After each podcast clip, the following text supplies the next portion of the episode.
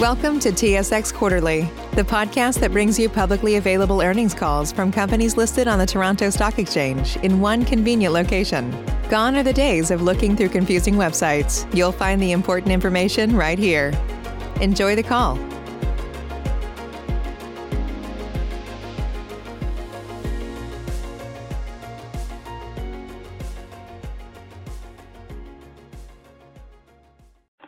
Day, and thank you for standing by. Welcome to the Emera second quarter 2021 analyst call. At this time, all participants are in a listen-only mode. After the speaker presentation, there will be a question and answer session.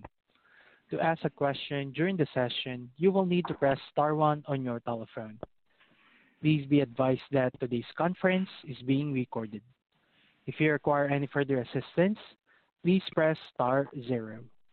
I would now like to hand the conference over to your speaker today, Mr. David Bezanson, Vice President of Investor Relations. Sir, please go ahead. Thank you, Renz, and thank you all for joining us this morning. Emera's second quarter earnings release was distributed this morning via Newswire, and the financial statements, management's discussion and analysis, and the presentation being referenced on this call are available on our website at emera.com. Joining me for this morning's call are Scott Balfour, Emera's President and Chief Executive Officer, Greg Blunden, Emera's Chief Financial Officer, and other members of Emera's management team. Before we begin, I will take a moment to advise you that this morning's discussion will include forward-looking information, which is subject to the cautionary statement contained in the supporting slide. Today's discussion and presentation will also include references to non-GAAP financial measures. You should refer to the appendix for definitional information and reconciliations of historical non-GAAP measures to the closest GAAP financial measure. And Now, I will turn things over to Scott. Thank you, Dave, and good morning, everyone. This morning, we released our second quarter results, and I'm pleased to say that we continued to see solid results and steady growth in our business.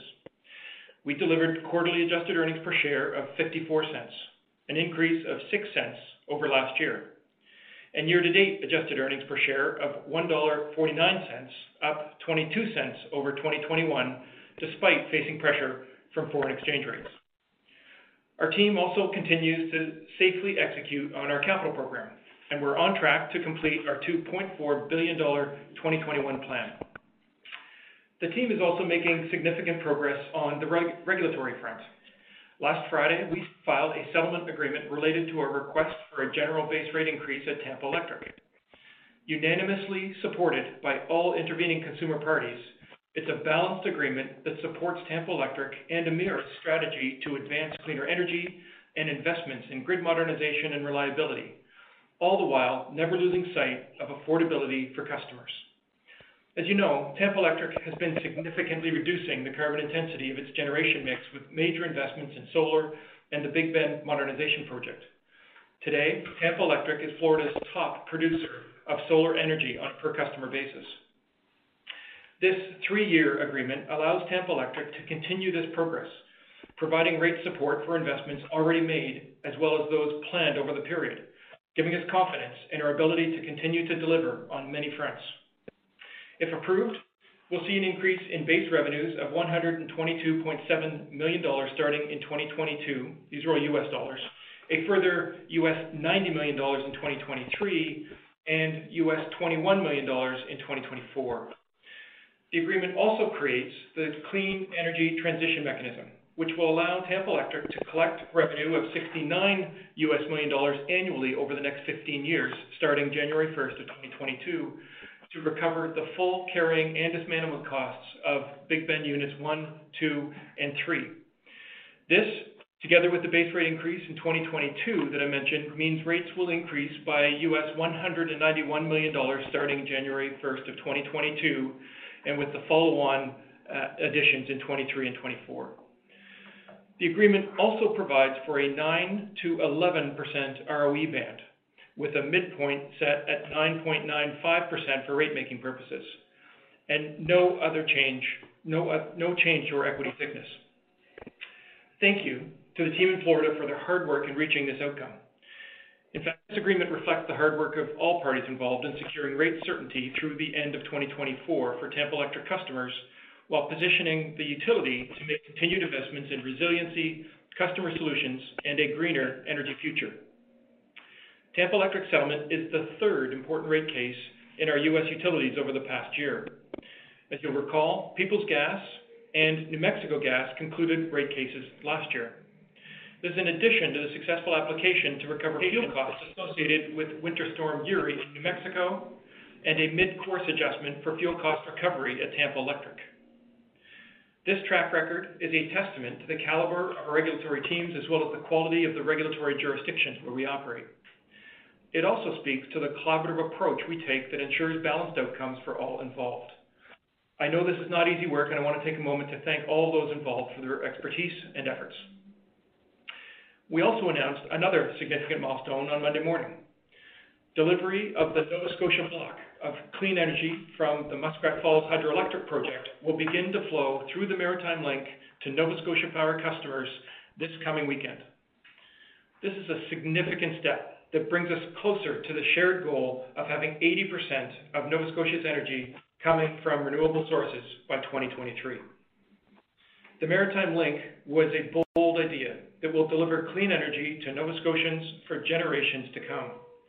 It's part of a long-term vision to support the energy transition in this region, and we see the Maritime Link as the first step in the regional transmission interconnections that are critical to support more local renewables and enable continued carbon reduction in Nova Scotia, all moving us towards achieving the vision to achieve net zero CO2 emissions by 2050. The Maritime Link project was completed on time and within budget. It was an absolutely massive project, executed safely and expertly by the Emera team and many partners who helped make it a reality. Thank you to the Emera team and all our partners and stakeholders who share our commitment to a greener energy future through building stronger regional connections. This project is the result of the vision and hard work of so many, including Indigenous partners, provincial governments, the federal government, Nalcor, and countless local, regional, and national partners. The commencement of the Nova Scotia block flowing on the Maritime Link is a significant part of delivering on our climate commitment.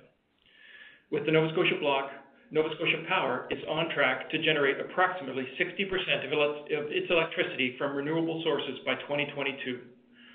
This helps deliver on Emera's overall commitment to a 55% reduction of CO2 by 2025. And in Tampa Electric, we continue to build out the build out of our solar program, with 5.3 million panels currently up and operating, and another 700,000 to be installed this year. In early July, we released our 2020 sustainability report, which highlights our progress on all our environmental, social, and governance commitments through December 31st of 2020. The report captures not only the progress we're making, but the commitment from our team to advance our strategy. We continue to enhance our ESG disclosures and remain committed to transparently reporting on the factors that are most important to our investors and stakeholders. Meanwhile, however, COVID continues to challenge many of our communities. While Nova Scotian case numbers remain low, case counts in Florida are concerning for everyone. Sadly, we lost one of our employees yesterday due to complications related to COVID-19. This tragic loss illustrates that this pandemic is far from over. This is a difficult loss for our entire team, and we extend our condolences to Bill's colleagues and family. I want to thank our employees for continuing to do their part, not only for our customers, but also for each other. Whether that is getting vaccinated, continuing to follow public health guidelines, and always keeping health and safety first of mind. You've heard me say it before, but our response to the pandemic has really highlighted the strength of our team and strategy. Emera is on solid ground. With significant progress on the regulatory front, we have good visibility into our cash flows for the next few years, and this allows us to focus our attention on growing the business by continuing to invest in our strategy of safely delivering cleaner, reliable, and affordable energy to our customers. Before I hand it over to Greg to walk through our financials, I'd like to officially welcome Gil Quiniones to Emera's board of directors. Gil is currently President and CEO of the New York Power Authority. His 30-year career extends across regulated and unregulated utility markets, public utilities, and state and local governments. He is an industry, industry, energy industry leader with deep experience in driving innovation, new technologies, and cleaner energy solutions for customers. Welcome, Gil. We're fortunate to have you on the Emera team. And now I'll turn you over to Greg to walk you through our financial results. Greg? Thank you, Scott, and good morning, everyone. This morning, we reported second quarter adjusted earnings of 137 million dollars and adjusted earnings per share of 0.54. For the six months year to date, adjusted earnings were 380 million dollars, and adjusted earnings per share was dollar 1.49. Our adjusted earnings exclude mark-to-market adjustments that I will discuss in a few minutes. Emera's adjusted earnings per share increased for the quarter and year to date, despite foreign exchange headwinds of 0.04 and 0.08, respectively. The Q2 increase of 0.06 per share was driven by a strong quarter in the gas utilities and infrastructure segment, led by Peoples Gas, with the segment contributing $10 million more than in Q2 2020. Peoples Gas continues to benefit from new rates and continued growth in its customer base. The timing of preferred share dividends also gave us a year-over-year increase of 12 million dollars, as we recorded two dividends in Q2 2020 and only one in Q2 2021. The Canadian utilities contributed modestly to the growth, with a higher contribution from the Maritime Link and Labrador Island Link projects. And lower corporate interest expense as a result of our efforts to reduce corporate debt continued this quarter. On the non-regulated front, we continue to see better results at Emera Energy due to strength in market pricing and increased volatility. These positive changes were partially offset by the impact of a stronger Canadian dollar and by slightly lower earnings at Tampa Electric, which experienced increased OM&G and depreciation resulting from our continued investments in solar and Big Bend, and the effect of a regulatory settlement that led to an $8 million US dollar amortization credit last year. Adjusting for the foreign exchange impacts and the amortization credit in 2020, Tampa Electric was modestly up quarter-over-quarter. Year-to-date increases in adjusted earnings per share of $0.22 were due to higher earnings in the gas, utilities, and infrastructure segment, as discussed a moment ago, and better results in marketing and trading. Lower interest expense in corporate OM&G and the preferred share dividend timing also improved earnings in the first half of 2021 versus 2020. These increases over last year were partially offset by the impact of a stronger Canadian dollar, which negatively impacted our earnings by approximately 20 million dollars or 0.08 in EPS. We continue to be partially hedged the remainder of 2021 at a rate of dollar 1.42 for approximately 25 million dollars per quarter. Uh, and we look to layer on more hedges as foreign exchange rates return to normal levels, as we have seen recently. The recording of the amortization credit in Tampa Electric last year and the sale of Emera Maine added to approximately $0.05 or 14 million dollars in earnings that we didn't have this year. And finally, higher share count reduced EPS by $0.02 in the quarter and $0.05 on a year-to-date basis. Overall, we are pleased with 2021 so far. Emera Energy's Q2 mark-to-market loss had a material impact on reported earnings. Many of you will remember that we had a similar situation in 2016. I'm going to take a minute to give a refresher on what is going on here. Emera Energy has a number of asset management agreements, or AMAs, with gas and power utilities and natural gas producers, where they buy or sell gas for a specific term and take a corresponding release of the counterparty's gas transportation or storage capacity. Mark-to-market adjustments on those AMAs arise on the price difference between the point where the gas is sourced and where it is sold. At inception, the mark-to-market adjustment is fully offset by the value of the corresponding gas transportation asset. Of course, the gas prices change over the term of the AMA, which means the value of the transportation also changes. However, the two elements are accounted for differently. The gas is mark to market, and the transportation is amortized evenly over the term. This results in some net mark-to-market gains or losses recorded in income. Ultimately, though, the gas transportation asset and the mark-to-market adjustment reduces to zero at the end of the contract term. It is important to emphasize that these arrangements have no actual economic market exposure, because regardless of the difference in the value of the gas between the receipt and delivery points, Emera Energy has transportation capacity that enables it to move the gas to the point at which it is priced. While year to date, we have seen a decrease in cash flow from operations before changes in working capital, it can be largely attributed to the significant increase in gas costs at New Mexico Gas related to Winter Storm Uri. Adjusting for that cash flow impact, cash flow from operations before working capital was up slightly over last year. And looking forward, there are a number of events that have occurred recently that will positively impact operating cash flow going forward, both in terms of incremental cash and greater certainty around the cash flow that we've been expecting. As a point of reference, every 50 million dollars of Canadian of cash flow improves our credit metrics by approximately 30 basis points. In Q2, we received regulatory approval for a mechanism to collect the 108 million dollars of incremental fuel costs in New Mexico that we disclosed last quarter. Starting on July 1st of this year, we will collect the full amount plus carrying costs over a 30-month period. While simply timing, this will have the effect of increasing operating cash flow over the following 30 months. This will provide $43 million in incremental cash flow in each of the next two years, as well as an additional $22 million in the second half of 2021. This month, we also received approval for our mid-course correction related to our fuel adjustment clause in Tampa Electric. As approved, it will provide for an additional $83 million in revenue over the remainder of 2021. And Looking forward to 2022, we continue to make significant progress on improving our cash flow. With the rate cases of our three U.S. utilities behind us, our corporate interest costs coming down, and the Maritime Link and Labrador Island Link soon contributing their full amounts, we will have a good line of sight into strengthening cash flow positioning going forward. And with that, I'll turn the presentation back over to Dave.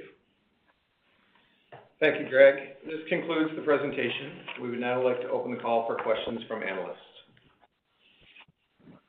Thank you. At this time, we would like to take any questions you might have for us today. As a reminder, if you would like to ask a question, simply press star, then the number one on your telephone keypad.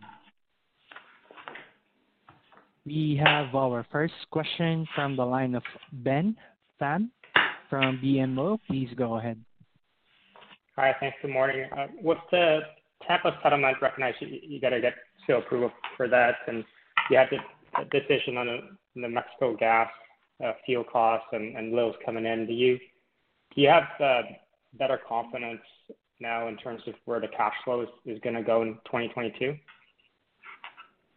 Uh, good morning, Ben. It's Greg. Um, we do. I mean, I think we, you know, I think it's fair to say we always had confidence. Certainly, um, the settlements that we reached are in alignment with what our expectations would have been, and I think it's fair to say what the expectations of the rating agencies would have been. So, um, the target of 12% FFO CFO to debt in 2022 uh, is very much uh, achievable at this point in time. Okay. And when you actually uh, head towards 2022, you have a step change in the Florida business and the cash coming in. Do you think you could be in a position where you can self-fund your CapEx program post-2022? I know there's a bit of drip still in the back end, but as you look forward, is there increasing probability of that? Yeah, I think that nothing's changed from um, you know, our expectation on what our funding requirements are for the 2021 uh, through to 2023 period. We'll, of course, refresh that in the fall Um, when we also uh, refresh our capital forecast. But you know, at this point in time, we're we're committed to maintaining our DRIP at the at the level we are. The ATM program is functioning quite well from uh from our perspective, and we'll continue to access that for you know, probably in the 50 million-60 million dollars a quarter uh, on average going forward for the next at least the next couple of years. Okay. And can can you comment, maybe high level, you think with your CapEx program, just some advanced metering investments in there at NSPI. Is there more to go, maybe just broad automation and implementing uh, digital systems and whatnot? Is there more upside and opportunity for that in your plan? Ben, you know, I think broadly across the portfolio is you know, we continue to make investments to modernize the grid and, and make investments in customer-facing technologies. Yes, for sure, that'll be part of our CapEx plan um, uh, going forward. There's you know, aspects of that obviously within the plan now. AMI smart meters have been obviously the most significant uh, part of that, the part that we've talked about But there have been other components of that as well across the portfolio, and so for certain, that'll uh, continue to to be an important part of our capital program moving forward and part of the transition that um, that we're driving as well. Okay, that's great. Thank you. Thank you. Our next question is from the line of Mark Jarvi from CIBC Capital Markets. Please go ahead. Say goodbye to your credit card rewards. Greedy corporate mega stores, led by Walmart and Target, are pushing for a law in Congress to take away your hard earned cash back and travel points to line their pockets. The Durbin Marshall credit card bill would enact harmful credit card routing mandates that would end credit card rewards as we know it. If you love your credit card rewards, tell your lawmakers hands off my rewards. Tell them to oppose the Durbin Marshall credit card bill. What's the easiest choice you can make? Window instead of middle seat? Picking a vendor who sends a great gift basket? Outsourcing business tasks you hate? What about selling with Shopify?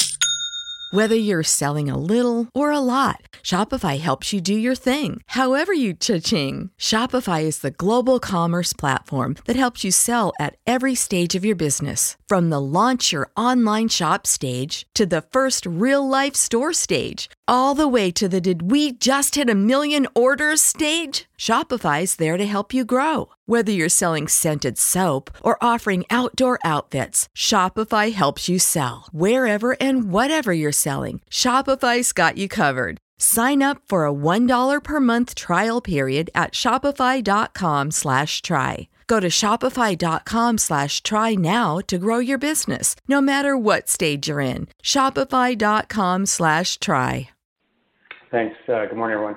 Just wanted to come back to, uh, the question around the funding and now that you've got the settlement agreement. Um, maybe Greg, when you look at that sort of uh, funding pie chart and you had equity at 15 to 25 percent as it stands now, are you kind of trending towards that middle, say 20 percent equity when you talked about $50 million a quarter for the ATM? Um, is that sort of where you're guiding to in the midpoint um, of of the equity requirements you flagged before? Yeah, Mark, I'd say, you know, I don't think there's anything that uh, would necessarily suggest that we'd want to tighten that range. I think that range for equity requirements over the three years is still appropriate. As I mentioned in response to Ben's question, you know, we'll update that when we update our capital program later in the year. But at this point in time, um, you know, I think that's the most appropriate guidance for us to have out there.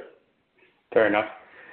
Coming to the um, Tampa, the fuel charge recovery, was there a bit of a drag uh, in this quarter or last quarter in terms of just uh, carrying the higher fuel costs? I'm just wondering on that $83 million uh, of higher revenue that comes through on the new rates, is any of that a bit of a catch-up, or is that all just adjusting to where commodity costs are trending more in the back half of this year?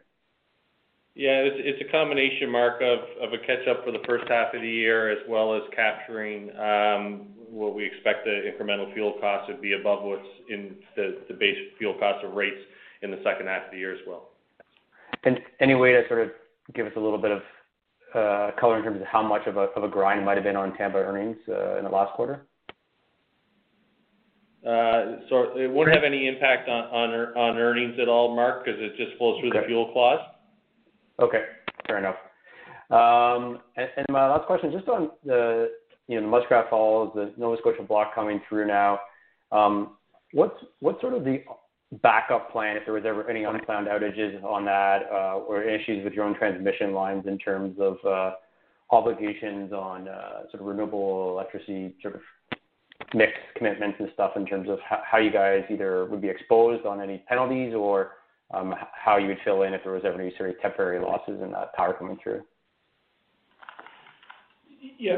Mark, I'll start, and then uh, Peter, I know, is on the phone, and he can uh, uh, sort of backfill my answer. But but broadly, you know, we expect now with the Nova Scotia block flowing, that will also enable incremental energy beyond the Nova Scotia Power block also to flow. We expect that um, that will effectively allow Nova Scotia Power to procure the renewable energy that it uh, it needs, in addition to that that's already being generated uh, natively here in uh, in the province, to be able to meet that meet that standard. But but Peter, over over to you to add any more clarity.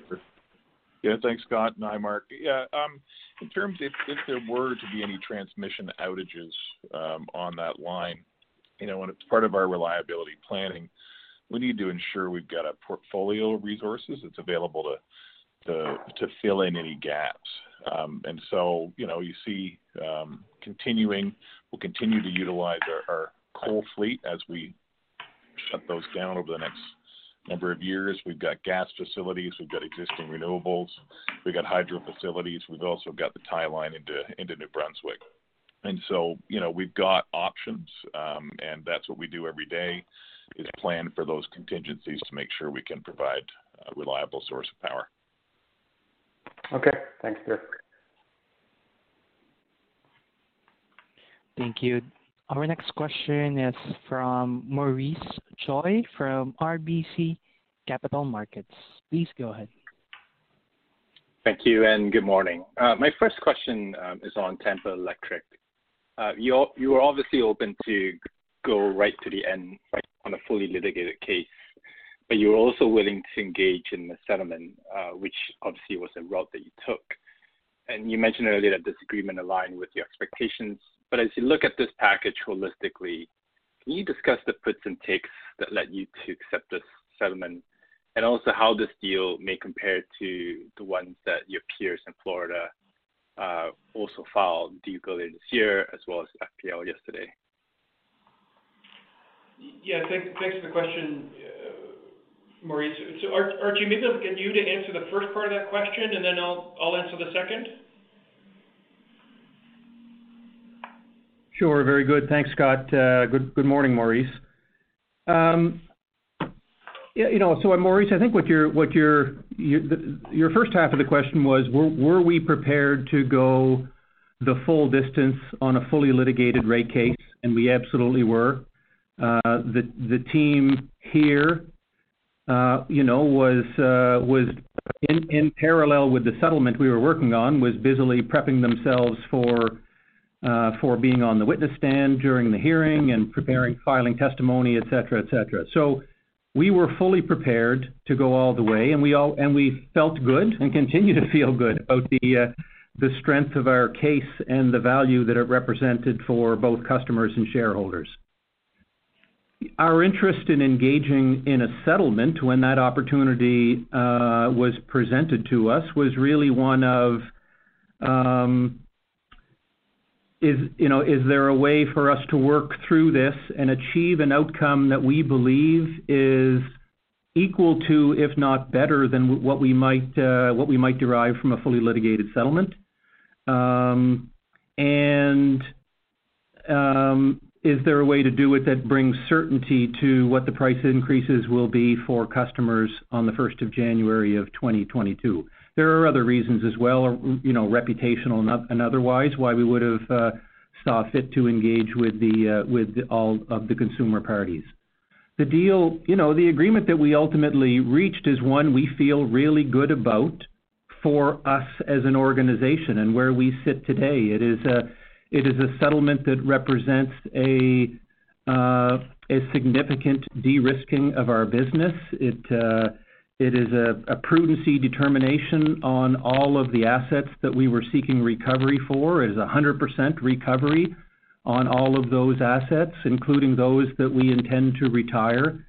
Um, so we feel really good about what we have achieved.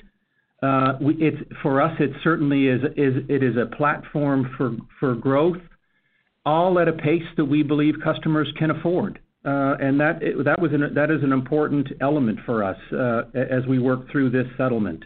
So, you know, when we look at the settlement, we look at it in its entirety as opposed to looking at any one element of it.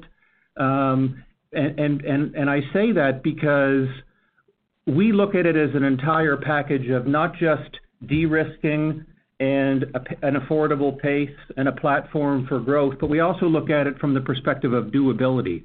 And you know, we know what we negotiated, and we feel extremely confident uh, that the agreement that we have reached will allow Uh, allow Tampa Electric to perform in the higher end of that ROE range. We don't view the 9.95 uh, midpoint as a midpoint. We view that, quite frankly, as a starting point.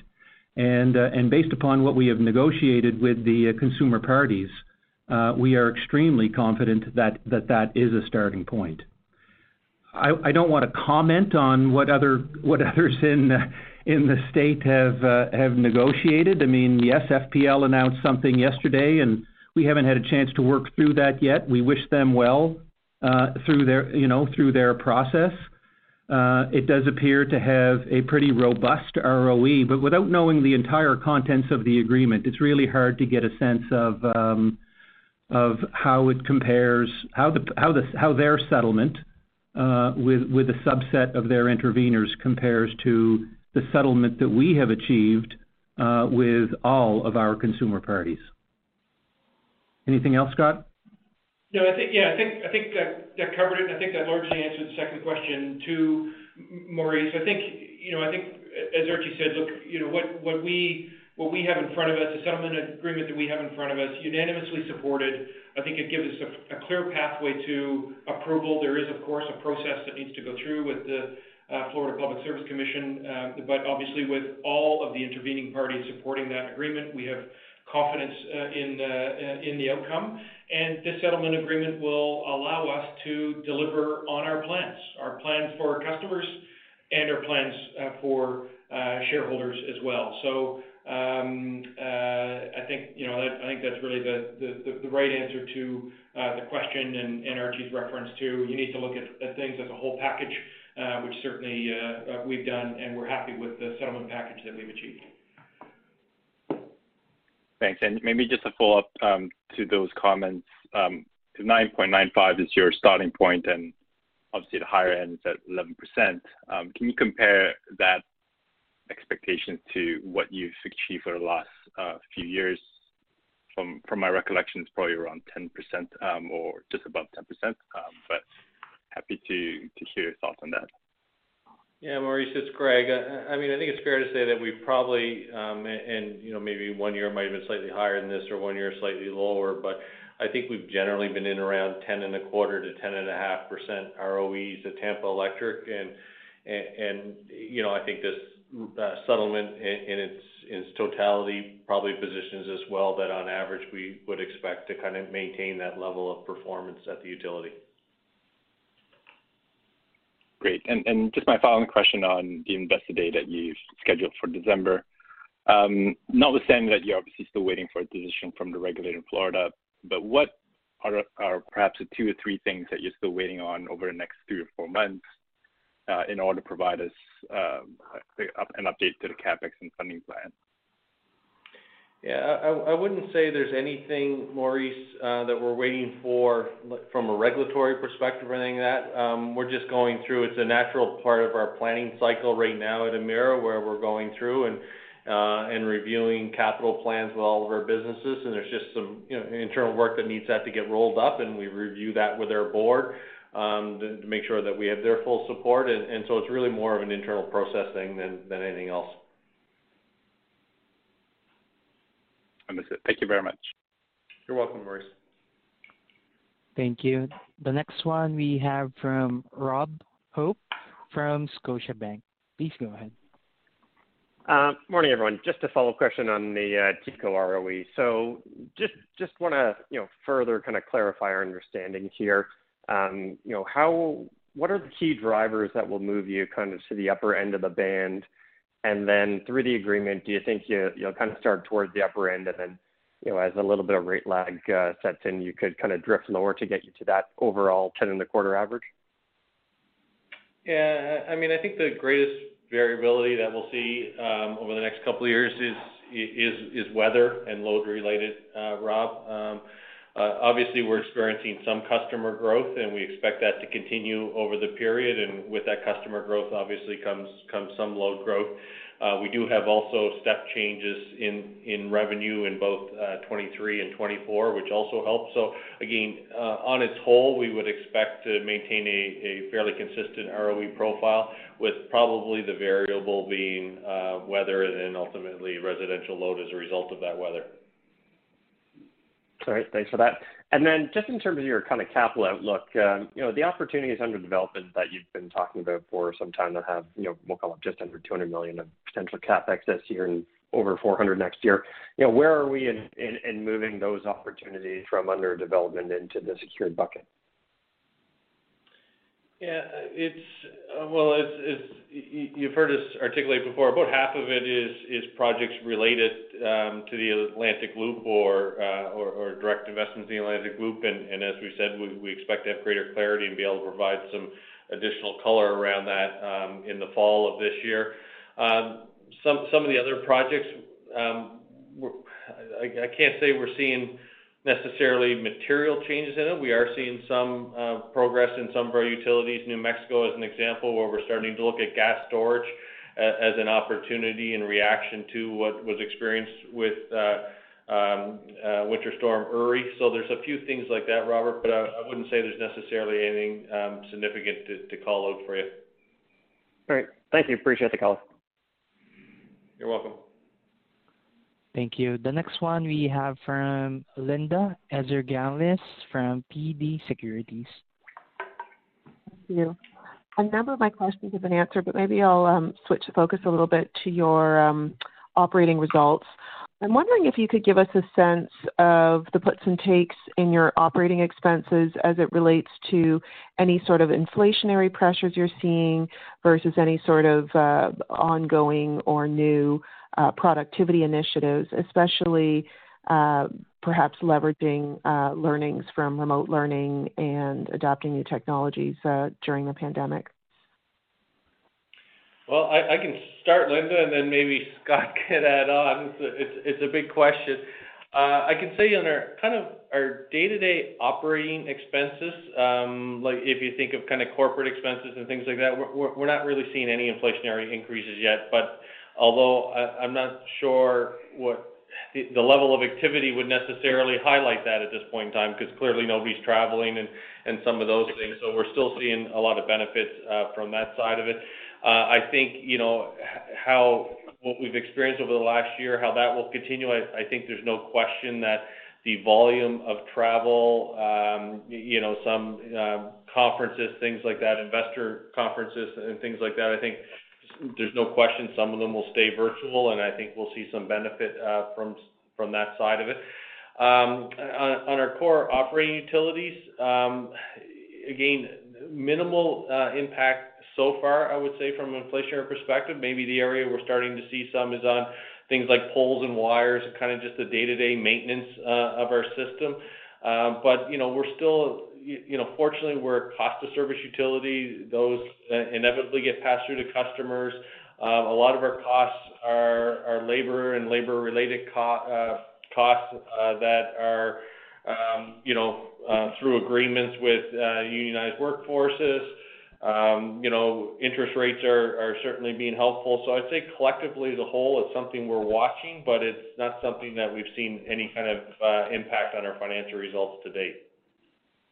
Yeah, and I think in terms of in terms of cost efficiencies, Linda, you know, you know, I think sort of remote remote aspect of uh, of of, of work, um, you know, I'm not sure that it would point to anything of of of notable scale there. But where we are certainly seeing some efficiencies as we continue to invest in um, in, in, in cleaner energy, things like, you know, the conversion of uh, coal units to uh, natural gas-fired units, Uh, drives a lot of operating cost efficiency. The um, labor component of running a gas plant is much less than that of running um, a coal plant. And then the same again, when you think about uh, renewables. So, you know, we're seeing those kinds um, of efficiencies as well. The uh, impact of technology smart meters and the impact there of taking away some of the manual processes that were required, not just the reading of meters, um, as uh, as was required in in Nova Scotia, for example, but even the ability to remote disconnect and reconnect without needing to roll a truck uh, in order to uh, to perform that service. So, you know, we're seeing those kinds of of efficiencies that the business is is benefiting from, and that's a, you know, an ongoing focus area for us, for sure. Thank you. And as a follow-on, um, I'm recognizing it's not a significant part of your uh, business, but um, it is one of the more variable aspects, your Emera Energy. I'm wondering if you can give us a sense of uh, whether some of the hot weather we've been seeing recently this summer uh, has translated into um, Uh, market dislocations and opportunities Q3 to date, uh, and any sort of uh, visibility or observations for the balance of the year beyond Q3 would be helpful context. So, Linda, it's Judy. Good morning. Um so I guess I'll answer the second one first. We are having a much better year in 2021 than we had in 2020 or 2019. I feel comfortable saying that we will be in our, expect to be within our earnings range, which is $15 million-$30 million. US. Um, I would say we're hopeful to be toward the higher end there, but you know, the reality is about 40% of the year still kind of happens in November and December. So um, I can't kind of, I can't predict that as confidently as I can say that we certainly will be within the range. Um, July has been okay, but not certainly not as sweet as June was, I guess, is how I would describe it. It's been hot in hot in the west, but less so uh, kind of in our prime territory. Not bad, just um, not too exciting.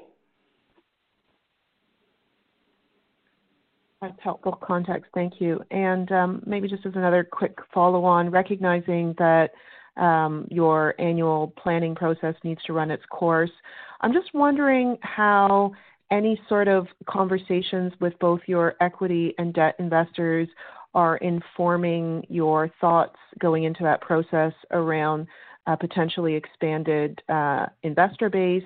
Uh, are you seeing some of your sustainability initiatives and reporting and targets uh, translating into potentially broader access to new classes of investors or potentially shifting your investor base a little bit? Any context around that would be helpful.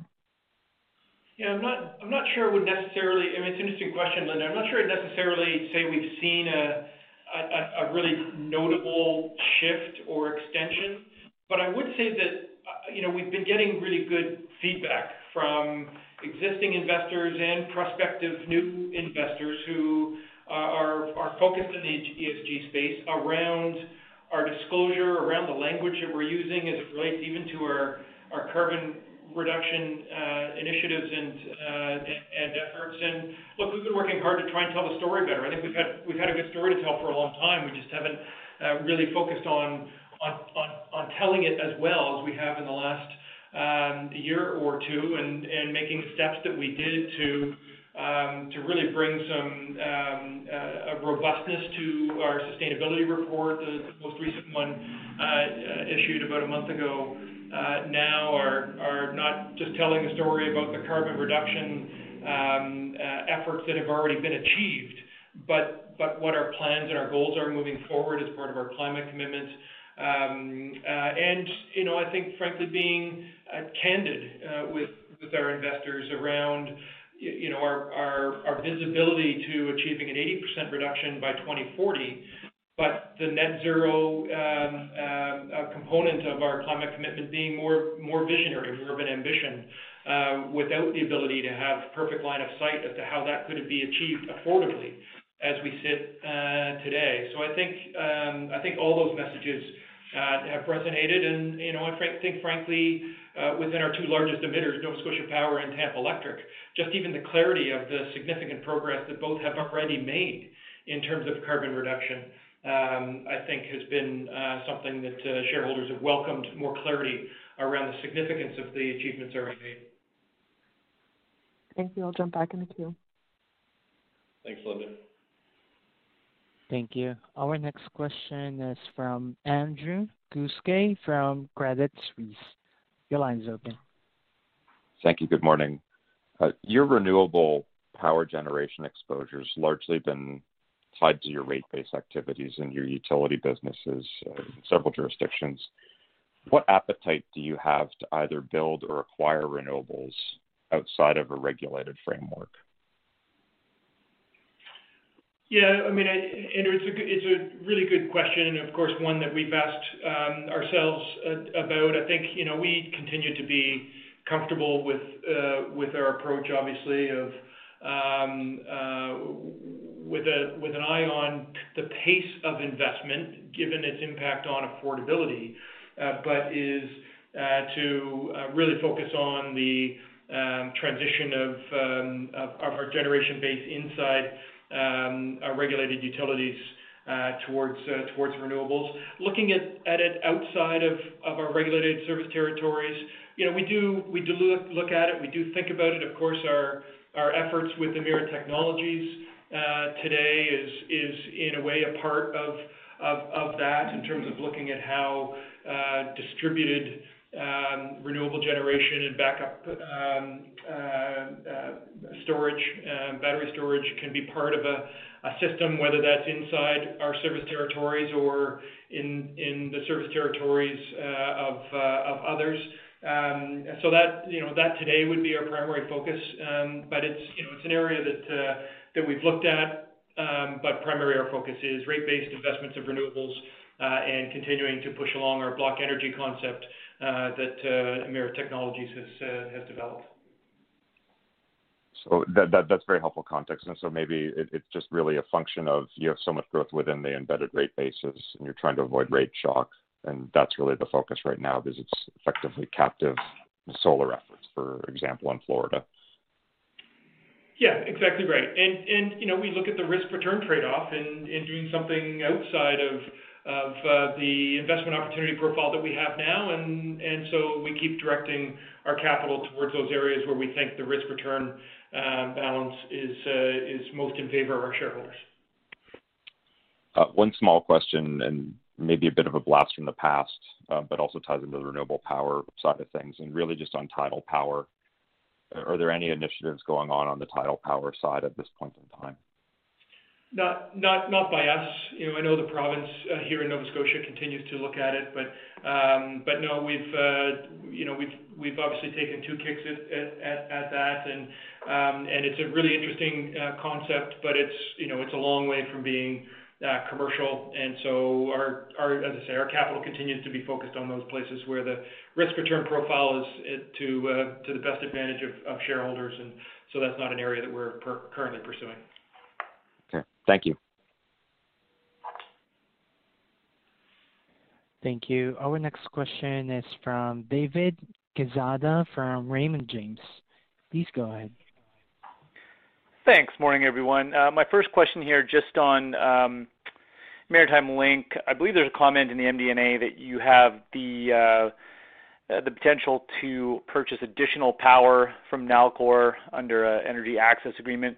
Just curious what would cause you to exercise that and how you could make use of it, potentially, I guess, flexibility on the cap-and-trade program or requirements in Nova Scotia? Peter, are you comfortable to answer that?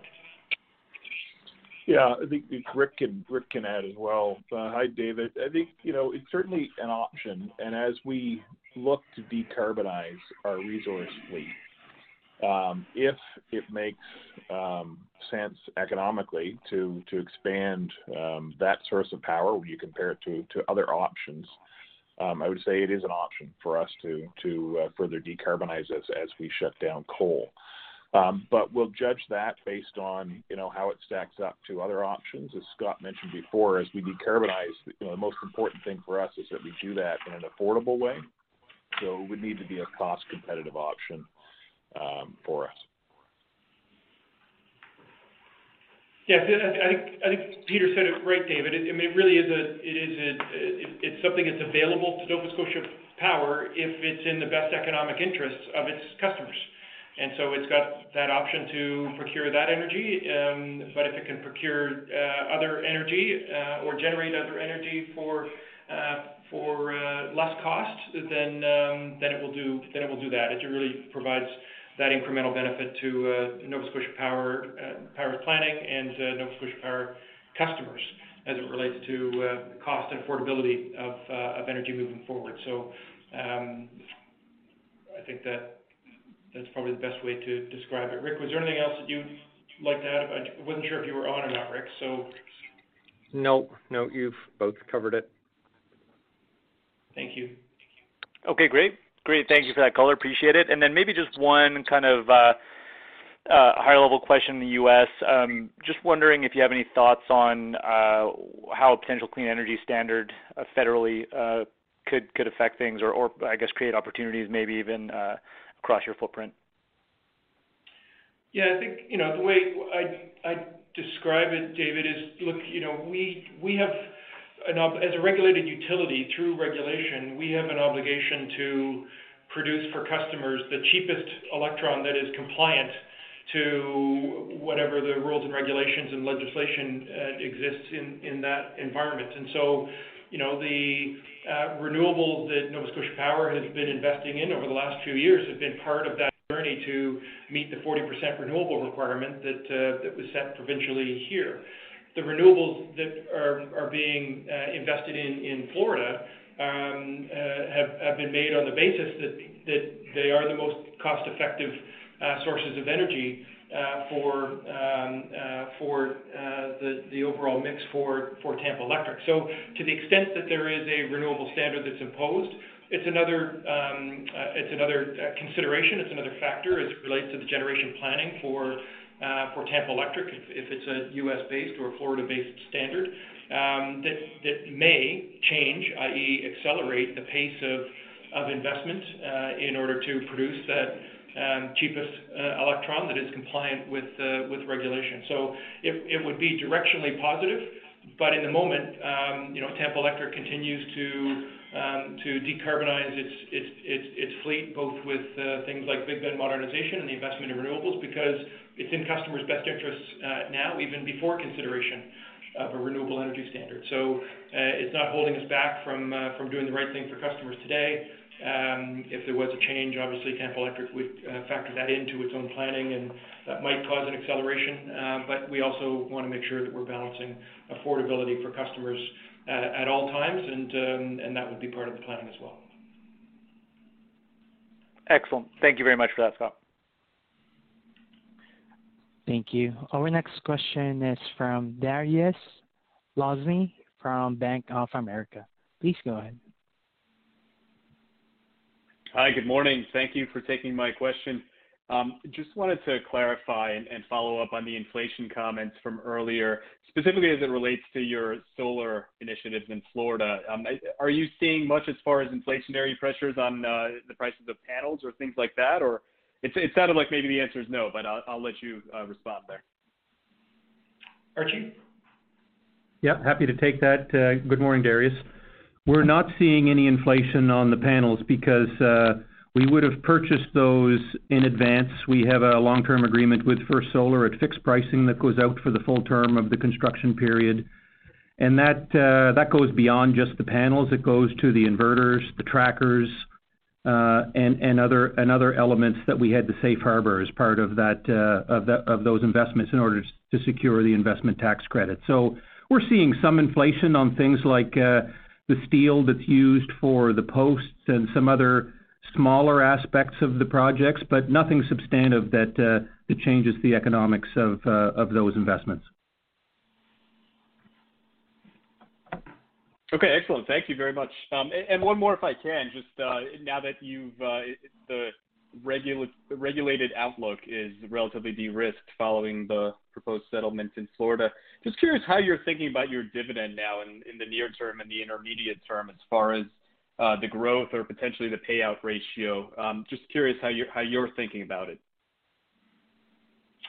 Yeah, you know, I don't think we're thinking about it any differently today than we than we were um, uh, last week or last year. And uh, you know, obviously, Um, any change in the dividend is always purview of, board of directors, uh, but it's typically a, discussion that we have on an annual basis, typically uh, in the uh, in the fall. Um, and look, when we you know when we set the dividend growth target um, at the level that it currently is, we did that with an eye to the long term as to what we believed was sustainable over the uh, over the long term. Of course, our guidance period will be adjusted from time to time, but um, but really had a you know a, view as to what do we believe the earnings growth potential of the business is on an EPS basis, um, and looking to ensure that you know we see an earnings growth potential that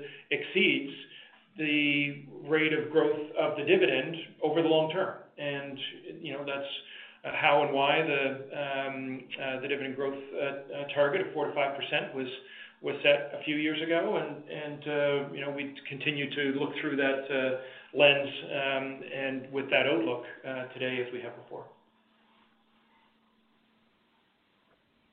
Excellent. Thank you very much. I'll leave it there. Thank you. I am showing no further questions at this time. Mr. Scott Balfour, please continue. Okay. So, uh, thank everybody for participating in the uh, in the call, and we look forward to uh, our call as part of the third quarter. Wish everybody a healthy and safe balance of the summer.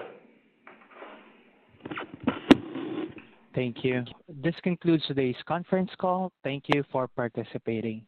You may now disconnect. Have a great day. Say goodbye to your credit card rewards. Greedy corporate mega stores, led by Walmart and Target, are pushing for a law in Congress to take away your hard earned cash back and travel points to line their pockets. The Durbin Marshall credit card bill would enact harmful credit card routing mandates that would end credit card rewards as we know it. If you love your credit card rewards, tell your lawmakers hands off my rewards. Tell them to oppose the Durbin Marshall credit card bill.